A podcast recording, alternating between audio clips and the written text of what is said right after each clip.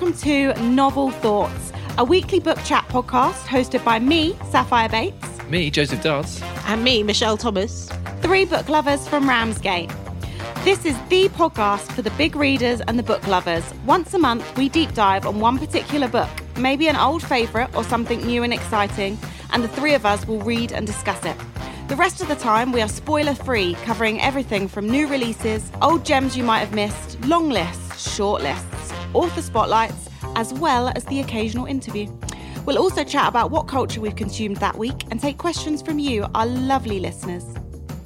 Guys, it's 2024. Hello. 2024. Happy New Year. Whoop. Where'd you even go from a whoop? I'm, I'm 24 karat gold here. I'm just having my own disco in the Oh. corner. How is everyone? I'm flipping well, thank you. Good. Yes. Saf, how are you? I'm very good. I love I love the new year energy, you know? I love that feeling of like leave the old behind, anything's possible. Absolutely. How could I spoil this year? It's yet Okay, to be don't, seen. don't, don't, don't say this because this is one of the things that I think pretty much since 2016, every year people have gone, last year sucked, this year can't be as bad, and then something else comes along. So it's like, let's just not, not, not jinx it. Uh, yeah, but I'm just a realist. I just live, but not that the years get written off. I just very much my life approach is some days are going to be rubbish, some days are going to be really good.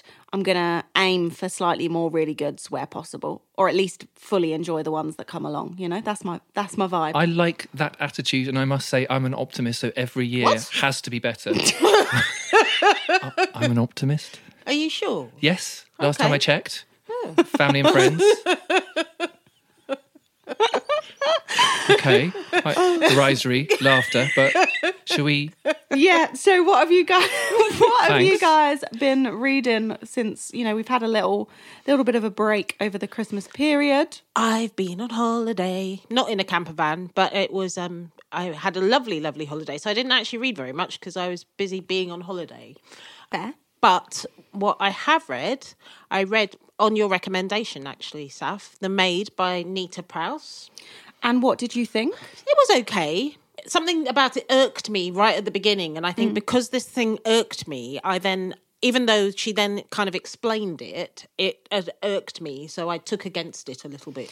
Is it possible to tell us what irked you without Yes, spoilers? It is because it's really not that important. This woman is a maid who this woman is a maid who works in a five star plus hotel, and she says about how much she enjoys going in the front door. And I'm like, you wouldn't. They would have a service entrance. Yeah, I guess staff wouldn't be in and out Yeah, of the. they wouldn't be pants. walking through the lobby. That just wouldn't happen. And even though they explained that later, it was like, have, you obviously haven't done any research into how hotels work. Um, Still, still holding it against Harsh, them. very harsh. So um yeah, but I mean it, it was I read it on the plane coming home. So it was a good light plane read. Okay. That kind of thing. And then I've also read Better Left Unsaid by Tufayel Ahmed, which was a, a Gay Times or Pink News, can't remember one of the other um, best LGBTQ books of the last year. Tell me a bit about it because I've not heard of it. It is about a family. Um, they're Muslims. They live in London, except the daughter has gone moved to New York, and it's about two brothers, one sister. Their fa- their parents are aging. They're struggling to kind of come to terms with their dual identities as Muslims and modern British people, if you know what I mean. So it's like on the one hand they've got this loyalty to traditions and the way things were done, but on the other hand they also want to be their own people. And it's just it, again quite a light read, a family saga. So yeah, I think That but sounds with. LGBTQI elements and immigration and and race and you know lots of little political things, but not too heavy. That sounds good. Oh, Yeah, I'm gonna, worth um, checking out. Yeah, I'm going to look at Definitely. that. Joseph, what you been reading? I have been reading two very different books this week. Mm. One 600 page plus science fiction award winner, and one much shorter but no less brilliant 70s cult classic. Shall I tell you about them? Yeah, I want to hear about the science fiction first, please, because I'm excited. Good. So, the first is Children of Time by British science fiction writer Adrian Tchaikovsky. Have you heard of him? Yes, I've n- I've not read Is he any of his related to stuff. actual Tchaikovsky?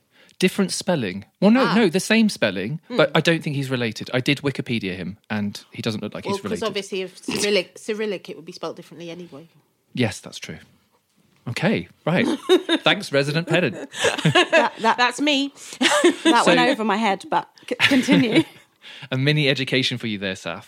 So, this book follows the last remnants of the human race as they leave Earth to travel far across the galaxy to reach their new homeworld.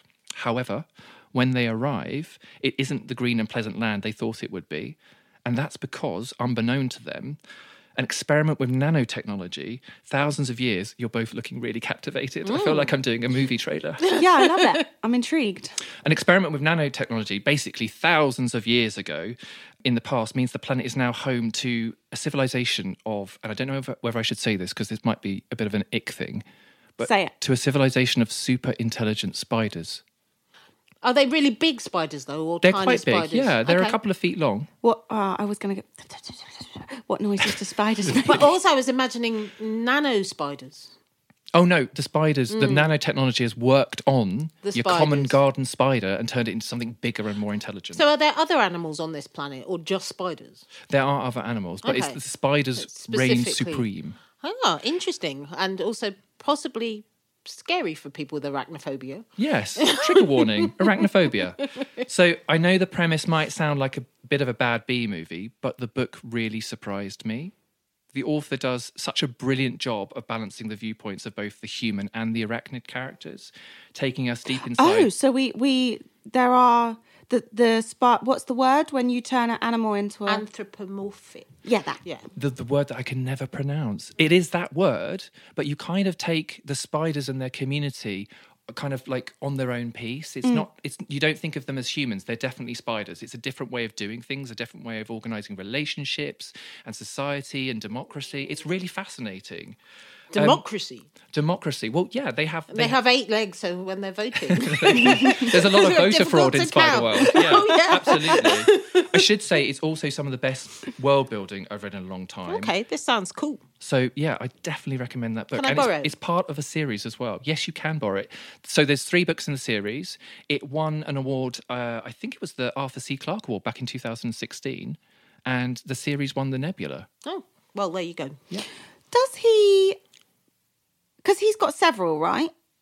Books. The author. Tchaikovsky. Yes. Yes. Are they, and they're not connected. For some reason, in my head, I I thought it was like a Yeah. um a trilogy type. Well, not trilogy because that's just three, but a connected series. So this book is the first in a trilogy. So Children of Ruin, I think, is the second one. But you're right; he has got a lot more books. He's been writing for for a long time. And I should say, this book was recommended to me by someone who almost exclusively reads Austen and historical fiction, and she was blown away by it. So I had to take up that recommendation. Okay, so it's it's a good one, even if you don't see yourself as a science fiction. Absolutely, mm. yes, yeah, absolutely. As long as you are all right with giant spiders. But even if you're not, like, do you not like being? I like being scared by a book sometimes, so I want to feel like a bit. I think it depends. Some people I know literally cannot be in the same Yes, room as yes, a fair. Cannot fair. be in this, on the same page as a spider, as a fictional spider, Yeah. living its best life. Okay, What did? Give I it a just go. think we should warn people. I think we should move on. what was the cult classic that The you cult read? classic is Speedboat by Renata Adler. Have you heard of this one? no. Okay. No. So it's somewhat of a cult book. It was published in 1976 and went out of print in the late 80s, only to be rediscovered again at the beginning of the century. And now it's it's having somewhat of a, a moment critically. So the book follows the experiences of Jen Fain, a young female newspaper journalist, and her coming of age in New York. It's meant to be largely autobiographical and based on Adler's own experiences of working at various publications at the time, including The New Yorker. And I would say it's a very witty, intelligent book. It's kind of like formed of lots of little vignettes, which are sort of like little shrewd observations of life, gender inequality, racism, what it was like to work in journalism at that time. And I mean, it definitely is very much a book of its time, But I think kind of like 70s, 80s New York is coming back. It's having a bit of moment in TV and fiction. Coco Mellors has written about New York in the modern day. So yeah, I'm fascinated by that city and all of its cultural output. So I would definitely recommend it if you're a New Yorker file. I lived there for a little while. Just Oh, lucky Oh. you. I love New York Oh, too. Top Trump. Hmm. Yeah. I just like reading about it. I've got a New mm. Yorker subscription, but you lived there. yes, for a, for a little while. It wasn't Amazing. wasn't necessarily the city for me. Quite a quite a lot of social anxiety going on inside this little person, and it's very busy. I was going to say it's very noisy. That was the one thing that I was like, "Whoa!" It's just constant, and you don't get any sense. I mean, they say that's the city that never sleeps, but you never get that time where the traffic dies down. No, lots of like flashing lights. I don't do great with sensory sensory stuff. So yeah, um, on reflection, reflection. over, overstimulated by It was an unwise move. spent a lot of time in my apartment, but there we go. Anyway, great. That sounds really good. And what have you been reading? Sam? yes. What have you been reading? okay, so I read Ordinary Human Failings by Megan Nolan. Ooh, Have either of you read it?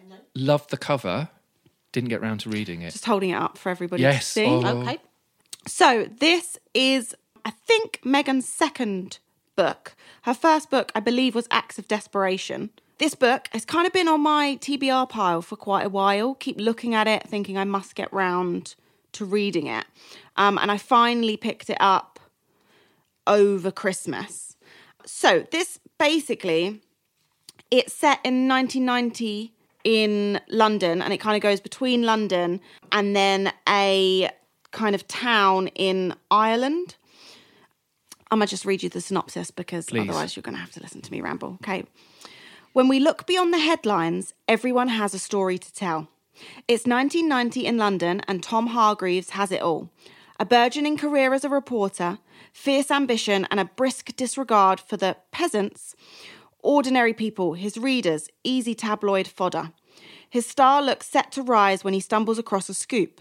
A dead child on a London estate, grieving parents loved across the neighbourhood, and the finger of suspicion pointing at one reclusive family of Irish immigrants and bad apples, the Greens. It goes on from there, but I think that gives you That sounds hmm, amazing. something to work with. So you you've got this family, and you've got this potential. You've got this crime, and then you've got suspicion, and it kind of is looking back at. So I think it's set only over like twenty four or forty eight hours in this hotel. But they go back, they look kind of each of the family members looks back at their kind of upbringings and kind of poignant moments that, that have kind of led them to, to where they're at now. Um, it was I loved it. Um, someone I spoke to on Instagram said they found it very claustrophobic because it's over such a short amount of time and and because of all of the feelings that all of these characters are feeling. But it's it's really good writing. It's really cleverly done, and it definitely got me kind of feeling some things. So Okay. highly Okay. recommend. I'm it. adding that to my feeling TBR. things. We like that. Feely things. I also read Chain Gang All Stars by Nana Kwame Ajay Brenya. Yes. I DNF'd it. Uh, How many pages did you DNF it after? Because I've been talking to a lot of people about this book, and they say they DNF'd it after. Drum roll. I DNF'd at page 91. Yeah, I'm getting 80 to 100. You gave it a fair go. I think that's perfectly reasonable. I've not given up on it. I might go back to it because I'm, I really like the idea of it. But when I actually dived in, I, I, I, I couldn't get into it. It felt, it almost felt too cheesy, and it, and I, and I don't want, but I don't like saying that because, she, because the author is is dealing with really big subjects and, and trying to do this quite clever thing. Like I love the idea of it. It's kind of looking at the prison system the American prison system or penal system. Um, penal system, penile? Pe- that's a- Penal. Penis. Editor, it? please. P E N A L. Yeah, that's the one I was trying to Can we save penile talk for good material? the penal system. And it's dystopian and, and it, it should have been up my street, but yes, I, I DNF'd. So there we go. Um, the last one that I want to talk about that I read was Shark Heart by Emily I like the way you do the little gasp every time. Because I really want to read it. And you can! I'm going to lend it to you. Aren't you lucky? Great, thank you. You can take it home with you today, Joseph. Thank you. I feel like you're a game show hostess. You could. This is what you could win today. This is what you could have won. this book, so Shark Heart, a love story, is, as it says, a love story. It's about a guy who is unwell and he gets diagnosed as turning into a great white shark. Oh. And it's about how that affects him and his wife. His wife, I imagine, be quite worried. well, in, in this this world, inside this book, it's rare to, to turn into an animal, to, to have this kind of morphing going on, but it does happen. Um, so there's a few different characters who morph into different things. But I just love the premise of it. It's crazy, but it's so good. They're Um, like metamorphosis. yes, yeah. It, it really reminded me um, the film Lobster with Colin Farrell, Yes. where if you don't um, find someone to love in the hotel, you're going to turn into an animal. And everyone just accepts that as kind of their fate. That's Yeah. what I love. I heard an interview with the author, and she said she didn't want to try and explain away the main premise in the book. She didn't want to take time with the, the science. So she just goes for it. And that's what I love about it. It's really full throttle. It's a crazy idea, and she just fronts it. It's a crazy idea. It's well written and beautiful. Despite the crazy things that are going on, what I think Emily's done really well is is built the world so that you believe it and you're busy just feeling for these characters, this husband and wife, and what they're experiencing. Read it. So good. See, I'm getting into the practicalities of it and just thinking No, about having to you're get a overthinking tank and, you know, You're overthinking it. Things like that are covered, but just just do it. Try not to have too many like preconceptions and just read it because it's crazy but but brilliant. Well, I'm going to read it. perfect. Well, I might read it after you. Okay. And then we can compare. Yes, let's do that. Yeah. Well, now we've chatted books, I think that guys, we should dive into today's deep dive. Are you ready? We sure are. I am. So, today we are discussing Good Material by Dolly Alderton. The synopsis, for those of you that might not have read this yet or need a little reminder Every relationship has one beginning. This one has two endings. Andy loves Jen, Jen loved Andy, and he can't work out why she stopped. Now he is one, without a home, two, waiting for his stand up career to take off, Three, wondering why everyone else around him seems to have grown up while he wasn't looking. Set adrift on the sea of heartbreak at a time when everything he thought he knew about women and flat sharing and his friendships has transformed beyond recognition. Andy clings to the idea of solving the puzzle of their broken relationship because if he can find the answer to that, then maybe Jen can find her way back to him. Andy still has a lot to learn, not least his ex girlfriend's side of the story. Dun, dun, dun, dun, dun.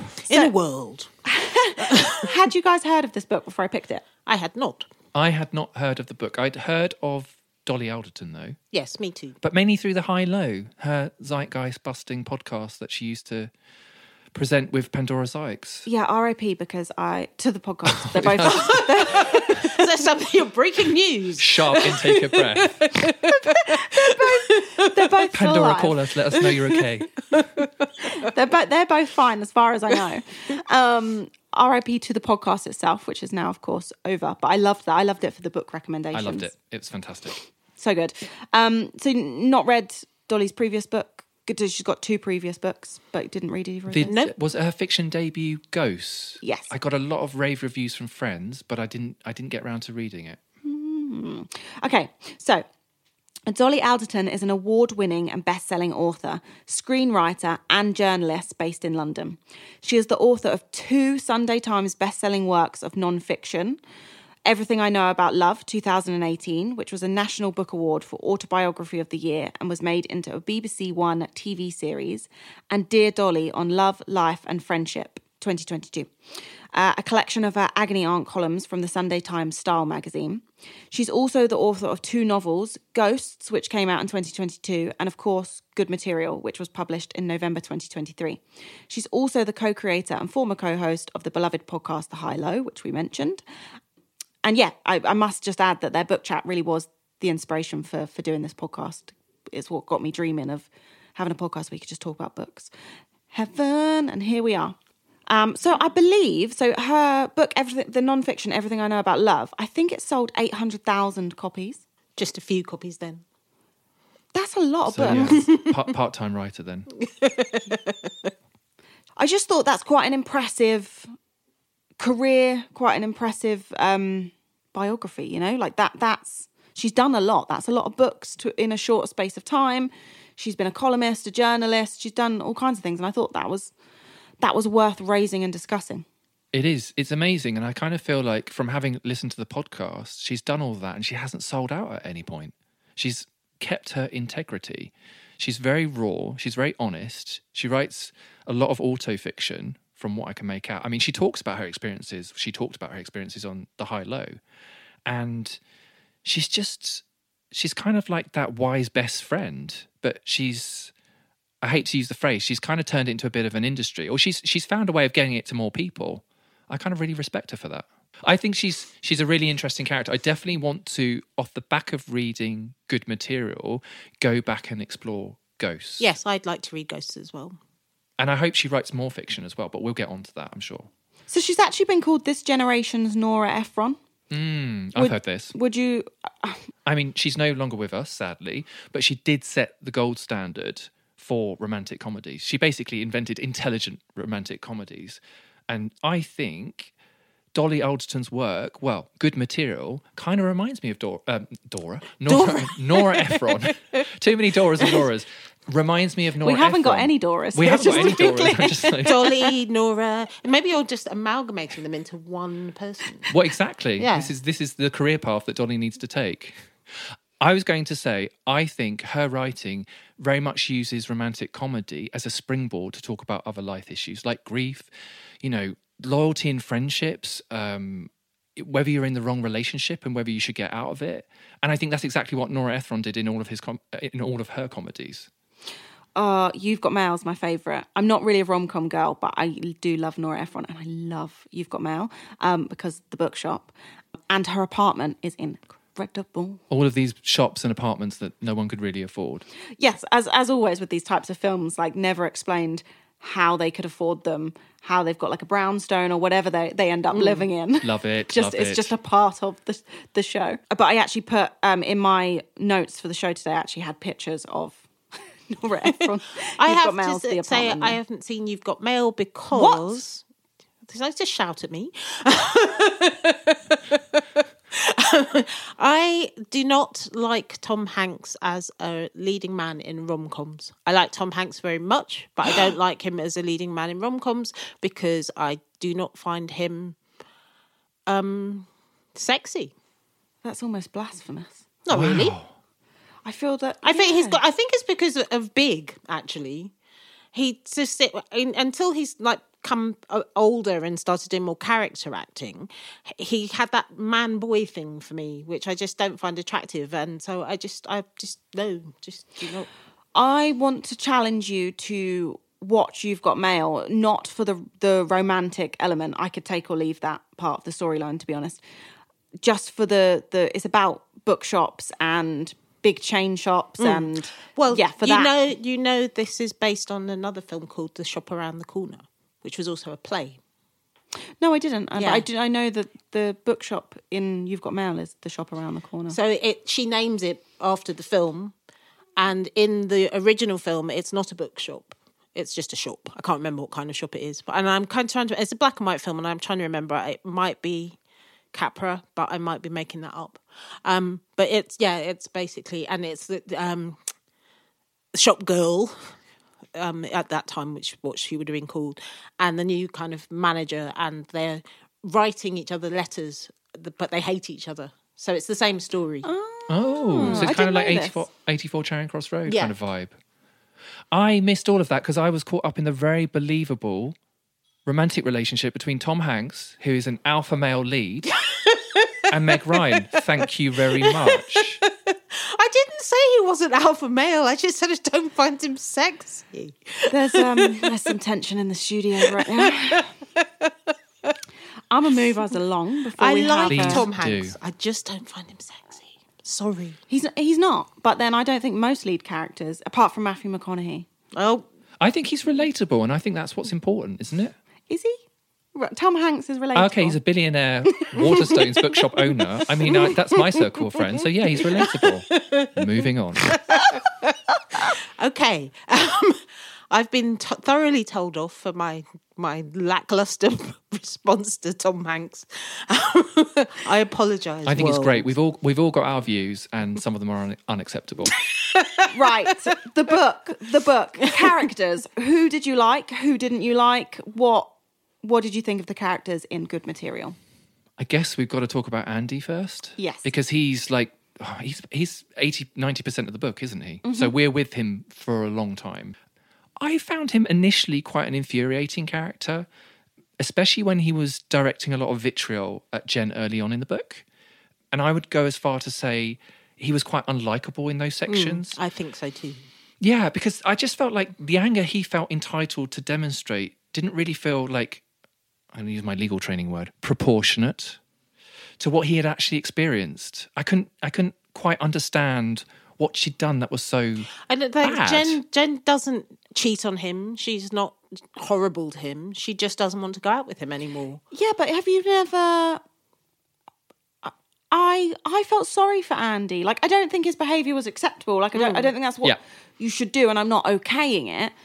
But any breakup I've been through, I've been fuming. Whether whether whether I am the the dumper or the dumpy, I think it hurts either way. If if you loved that person or felt connected to that person, and you are left with all this anger, and you do want to direct it at people like at the person, and you want to be unreasonable, and you want to kind of hurt them because they've hurt Yeah. you. He's in shock, isn't he? Yeah. And he doesn't know where to send all of this energy. And it's kind of going back at Jen, but she's not there. So, yeah, no, I totally get that. I found Andy frustrating because, and I, I very, I'm Team Jen in this scenario basically because I think that she behaved really well. She didn't do anything wrong, and he, his behavior was out of order. But also i found him frustrating because even when they when he's recounting their relationship when they're together he's very passive and just kind of goes along with things. And he doesn't ever he's a bit of a man child it's like he needs to grow up. And maybe this breakup is actually the best thing that could happen to him because obviously when they do break up he has to go through he seems to spend an incredible amount of money on booze. I'm never quite sure where he's getting it from. But the um, booze or the money. the money. I know he's getting the booze from. He details that. Um, but yeah, I mean, I just I found him frustrating, um, and I I he yeah he needs to grow up, and I think that them splitting up will in the end he'll look back on that and be glad that he did that she did what he she did because I think if they'd carried on together, he would have never really made that next step into adulthood. Yeah, I think. I yeah, I would agree with that. I think that's a good point. Can we just rehabilitate Andy though a little bit? Because obviously the novel is is very much about him, and I, f- I found that later in the book, his fears about his aging body made him more human, even though those were kind of played for comic effect, which didn't land quite right with me. Um, and I loved Andy's relationship with Morris, his paranoid prepper landlord who has an unhealthy relationship Yeah, I with really Julian liked him. Assange. I liked his relationship with Morris, but I also then, and I know it was a rebound thing, but what, I can't remember her name, the much younger girl, Sophie. Sophie. I think he didn't treat her very well. He didn't, no, but I was just going to say about Morris. Morris started as kind of like an, a comic object hmm. for Andy of ridicule, but they developed a really lovely, tender relationship. And I kind of felt like, you know, Andy being abandoned by his father was really foregrounded in, in the book. And Morris felt like, in some respects, uh, a stand in father figure. I found that really touching. When I think. Oh, sorry. I was just going to say as well that what's interesting about the whole um, male friendships is that when Andy's desperately trying to kind of communicate with his male friends, and obviously they're all at different life stages as well, and they've all got their own stuff going on. But it's that classic thing where men sort of say, you know, we we just go and watch football or we get drunk. We don't really talk. Mm. And it was interesting that he also then despised Jen for going to therapy and said that like he couldn't see why she went to therapy because as far as he could see there was nothing wrong with her. But actually, and he does try to go to therapy. yeah, but with the or worst with the, the worst intentions. He's not going to therapy in any kind of open or honest way.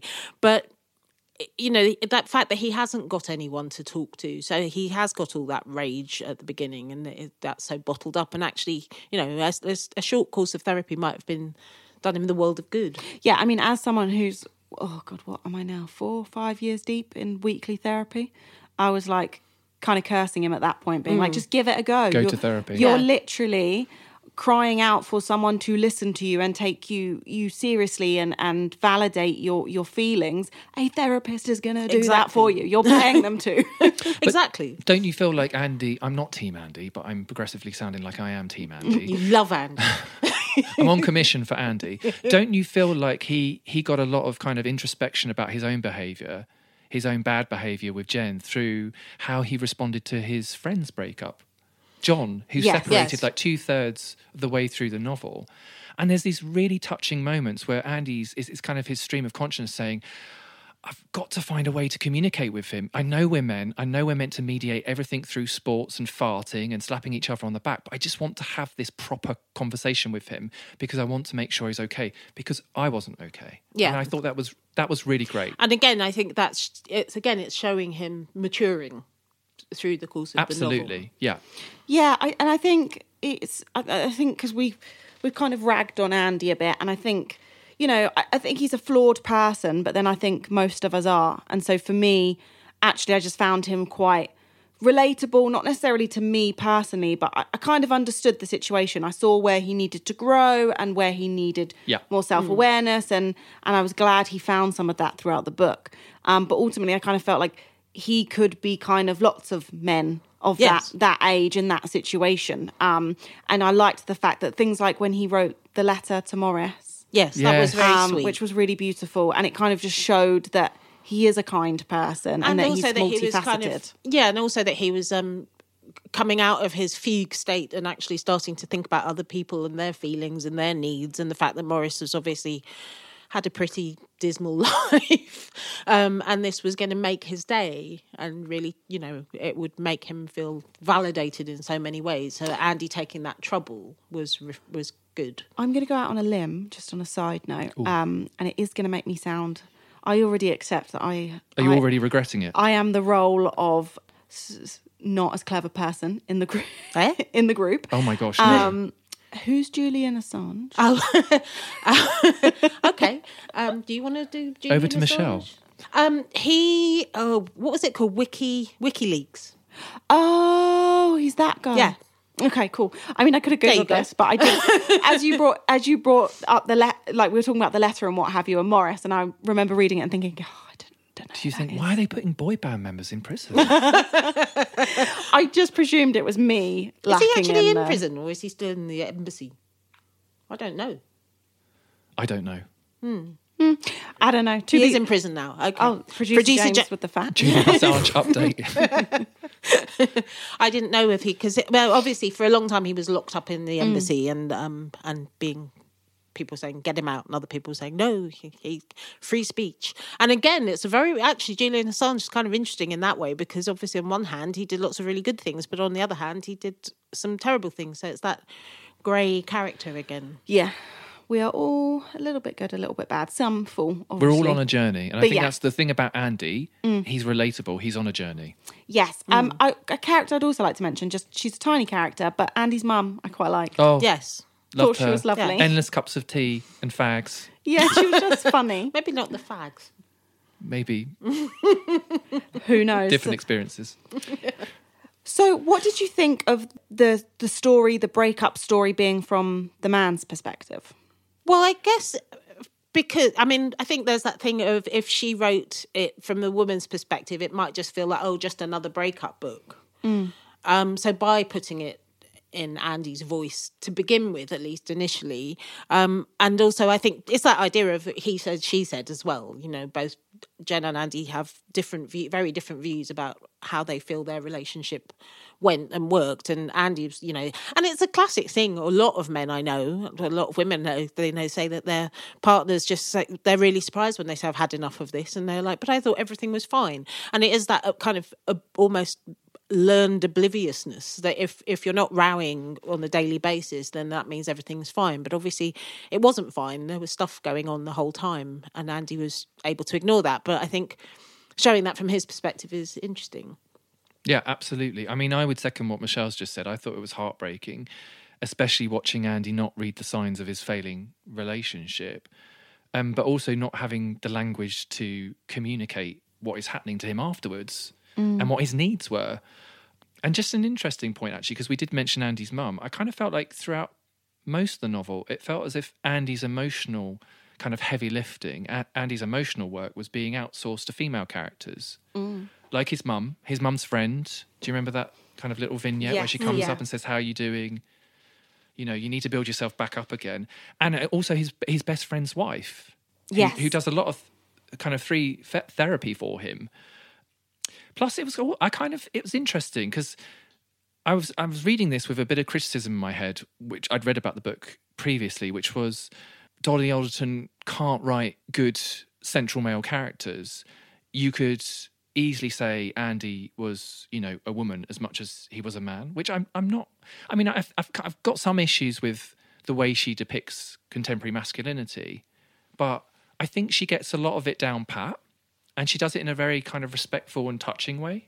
Yes, and I think ultimately, like that argument, because most humans could be like when I'm I'm thinking of characters, and there's loads of characters that could, unless they are painted as a particularly um, masculine character, and I say masculine in society's kind of traditional definition of masculine, or particularly feminine, then most characters could be a man or a woman. Do you know what I mean? So Yeah. saying that like, oh, this could be could be a woman. Well, I think yes, lots of good characters I've read could be because we're human and we have tons of similarities. Like Yeah, Yes. yeah, completely. I think you know, as human beings, that we have more in common than that, that divides us. Yeah, so I don't know that that make that, that I would see that as like being like, oh, you're not a good writer. Um, I did read uh, an interview of Dolly Alderton. I think it was perhaps like the Sunday Times or one of the kind of um, weekend magazines. Um, that the that the male perspective had to do with the fact that Dolly was worried that everyone would think it was her actual life if she did a female main character. And I I thought of this again um, when you mentioned about like autofiction Yeah. a lot of people presume, and I think this happens a lot to women, but doesn't necessarily seem to happen as much to male writers. That if they write, if a woman writes about something like heartbreak or whatever, it's seen as like, oh, well, this must be she must be writing about herself. which is lazy um, thinking on the part of critics. Yeah, uh, and I just find that I find that whole thought pattern quite.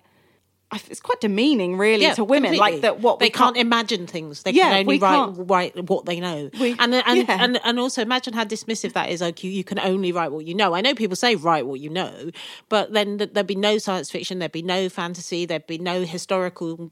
You know, Hmm. we, we'd be we'd just be literally writing a kind of journal. I think it's kind of Dear diary. just just a numbers game as well. I mean, contemporary uh, novelists nowadays are three to one women, so we're going to get a lot of amazing books over the next couple of decades, and they're going to have male characters at their core, and they're going to be written by women. I mean, it's I kind of just feel like it's a non a non conversation. Well, that just to kill that conversation with my well, what I was actually Gavel. going to say as well is that what's happening, which I think is quite interesting, um, especially with a lot of adaptations um, of books to, to uh, especially older books, is that um, hero characters are now being cast as women, and it really quite often makes absolutely no difference. I mean, I'm thinking of Foundation, the Isaac Asimov series, and the main character Yeah. in that is a man in the books gender wom- gender woman. blind. Yeah, and a woman. But I mean, obviously, sh- in the in the TV show, she's a mother, so that does affect things. But it doesn't it doesn't mean she's not strong, capable, good at maths, all the things that the character was originally.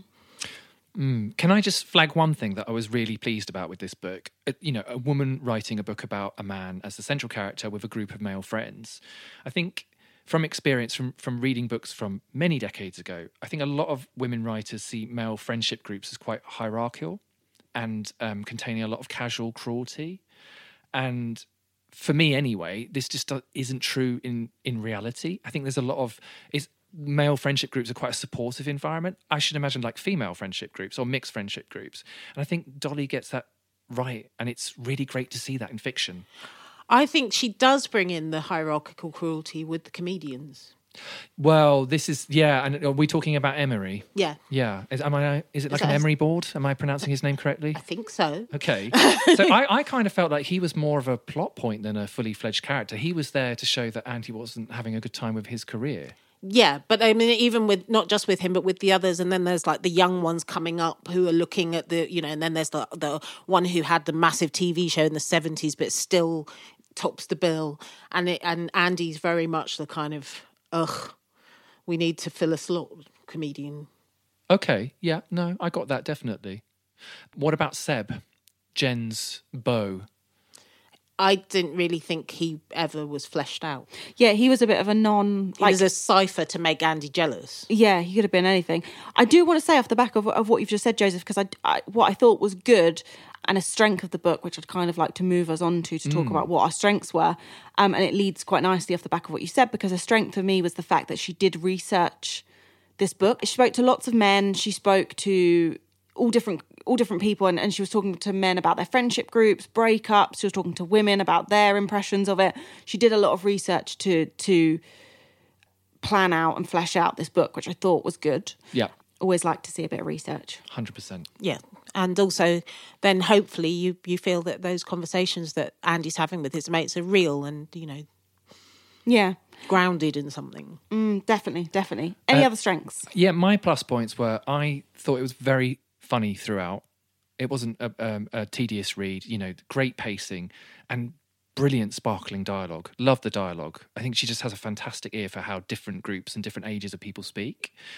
And I, I really liked that the book showed the impact of the breakup wasn't just confined to the couple, but it affected a whole hmm. community.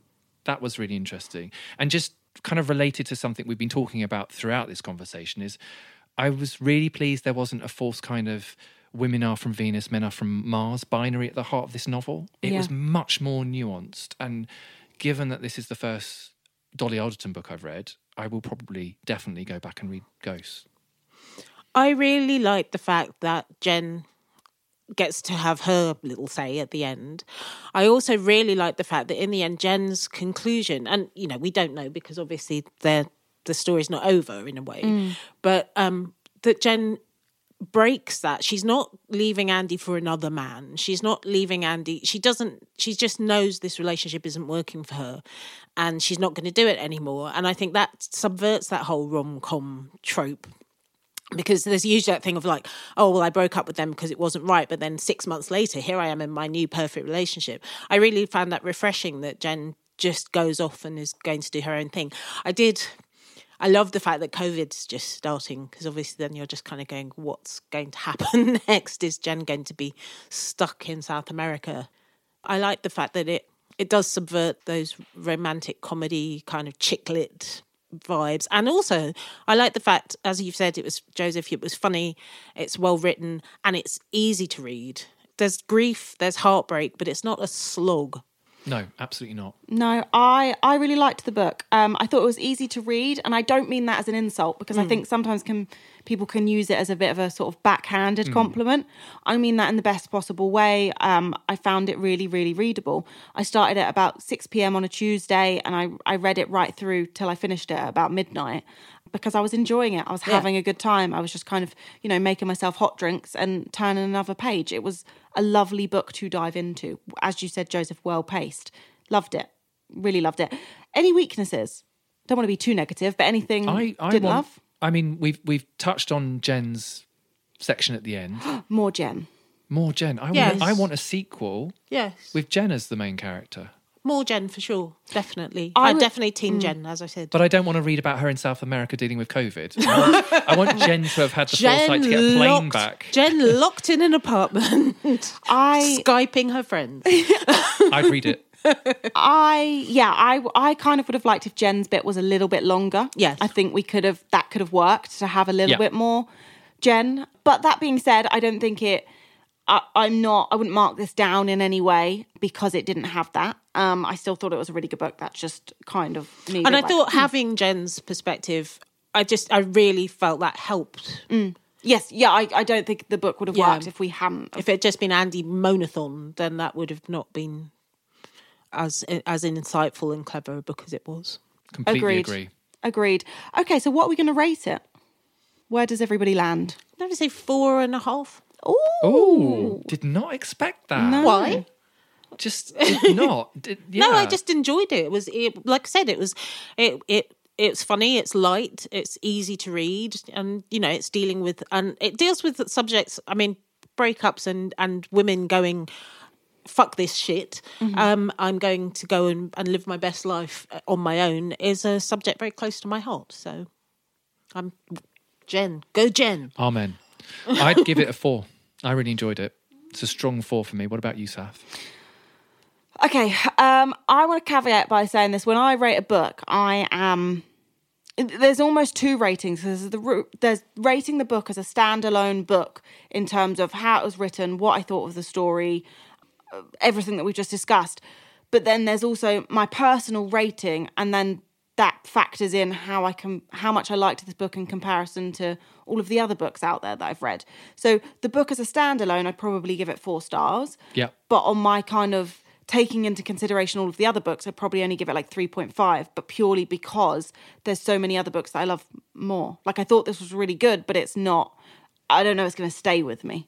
That's really interesting. Okay. So, do you mean like all of the other books that treat a similar subject or in a similar Or just genre? every book. Just yeah, other books in terms of, hmm. of where it factors in in my favorite. So you've got like a bell curve kind of thing of all the books, not a bell curve, but you're you're marking it on a continuum. Yes, yeah. It's Yeah. kind of like, okay, how does because I one of the things when I rate a book is like, is this gonna stay with me? Am I gonna be raving about it in a year, two years time when I've read another load of books? Or am I gonna kind of forgotten about it? And I feel like I'm kind of gonna have forgotten about it. this is really interesting because we're we're kind of just like throwing star ratings out there. Yes. Obviously, we're thinking about them, but it's really good to get some kind of like get under the bonnet to understand where well, I they're think coming if, from. if we were doing if in a similar vein, I'd say four and a half as a standalone read, but in the vast pantheon of books, probably a three.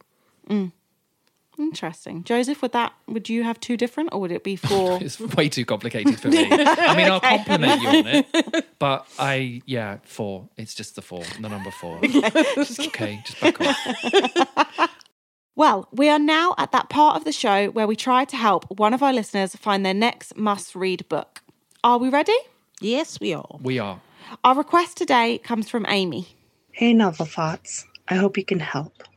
I am looking for what can feel like the unicorn of books a humorous or uplifting book that isn't a bit naff or too fluffy. Something where I don't feel dumber for having read it, but also doesn't result in an existential crisis. I just want to escape a little bit or have a rest from the state of global affairs. But please, something other than Bill Bryson. Okay, so uh, Joseph, I'm going to throw this to you first. What are your recommendations for Amy? I am going to recommend anything by Elizabeth Strout, who I think is a fantastic storyteller, very emotionally engaged and thought provoking, but definitely not a writer who's going to engender an existential crisis. Um, and I would start with Olive Kitteridge, which is a big bookshop fave. It's a novel, but it's almost structured like a short story collection in that it features 13 stories in which Olive is sometimes the lead character and sometimes playing a supporting role. All the stories are set in the fictional coastal town of Crosby in Maine, and they follow Olive's often comically abrupt encounters with her fellow townspeople. You're nodding, Saf. Have you read this book? No, I just like really like the sound of it, hmm. and I think it, it fits well with what Amy's asked for. Give it a go, and Amy, please give it a go. And if you like it, the good news is there's lots more books in the series. Perfect. Michelle, what are you Okay, recommending? so I completely messed this up because I just saw fun read. I missed the that it needed to be humorous. okay. So the fun read that I'd picked is a thriller called The Skeleton Key. And it is a fun read. It's a big book that you can do proper dive into and it's it's again it's an easy read in it, it and it it's very entertaining but it's not humorous. So the skeleton key by erin kelly is a sort of mystery but it's quite it has got dark elements so i would say not that. But if you want something that's light and escapist i would say read the mara Rem, Ma Ramotswe books by Alexander McCall Smith. They're very gentle humour. It's not like rolling around on the floor, laugh out loud comedy. But they're set in Botswana, so if you've never been to Botswana, then they're taking you out of the world you know and into a very different world. And they are gentle, again, mysteries, but they're that's not really the point of them. They're more about community and life in Botswana, and I think that you might find those. And there's loads of them as well. So if you do like them, then you've got a whole load to do a dive into. The other thing I would say is actually read Dolly Alderton based on this book. Um, it's light, easy, and funny. Yeah. Nice. So, my recommendations for you, Amy. Um, firstly, The Dog of the North by Elizabeth McKenzie. Great title. It was shortlisted for the Women's Prize for Fiction uh, in 2023. It's been described as a book that lifts the spirits, as well as darkly absurd and slyly insightful. Um, I was at a proof of this and I adored it. It definitely made me feel good reading it and it didn't feel at all twee. There was, there's enough going on in it that it, although it's light-hearted uh, and it's not going to kind of bum you out too much, it's still got enough going on to hold you, hold your interest to keep you turning the page. So really recommend that one. I'd also recommend Romantic Comedy by Curtis Sittenfeld. Yes. Um, so a contemporary rom-com featuring a female comedy writer on something similar to Saturday Night Live and a famous male pop singer. It is a, you, you kind of average rom-com, but it's it's quite clever. It's as I say, it's contemporary and, and I definitely uplifting. Um, and then lastly, I'd recommend. Oh no, actually, I might add to this. Okay, so what originally was going to be my last one was "Where'd You Go, Bernadette" by Maria Semple. Um, a bit of an older book, but it's brilliant. Uh, it's a woman looking for her daughter, which sounds not very uplifting, but it it really is. It's it will make you chuckle. It will you'll like it. You'll have a smile on your face. Um, so definitely give that a go. But then I must add the Satsuma Complex by Bob Mortimer. I recommend listening to the audiobook, uh, which Bob himself narrates. Oh, and that will have you laughing out loud. And it's won quite a few awards, hasn't it? This Yeah, is it's- debut. It's, it's meant to be brilliant. It's What is really a good. Satsuma complex?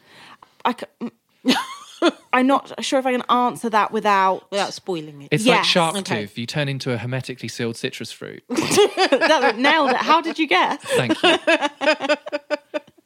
It might be that he has a complex about Satsumas. Can't might go in, be. can't go into shops Um, at Christmas. Spoiler: It's not Okay. either of those things. But you should give it a go, Amy. It's it's hilarious and it's also heartwarming. So definitely give that a go. Um, and give us some feedback. Let us know if you read any of these books. Yes, please give us Um, feedback. That's always good to know what you think of our recommendations, whether you loved any of them. Um, yeah, that would be really lovely to know. So that is just about the end of the show. Join us next week when we'll be discussing short books to start your year, as well as more book and culture chat. As always, links to everything we've been talking about today will be in the show notes. Please feel free to like and subscribe to the pod, tell a friend, or leave us a review. It all helps. If you're looking for your next great read and you'd like to be part of the show, send us your recommendation request to ntpramsgate at gmail.com. And don't forget to follow us on Instagram and TikTok at novelthoughts underscore pod. Bye. Bye. Bye.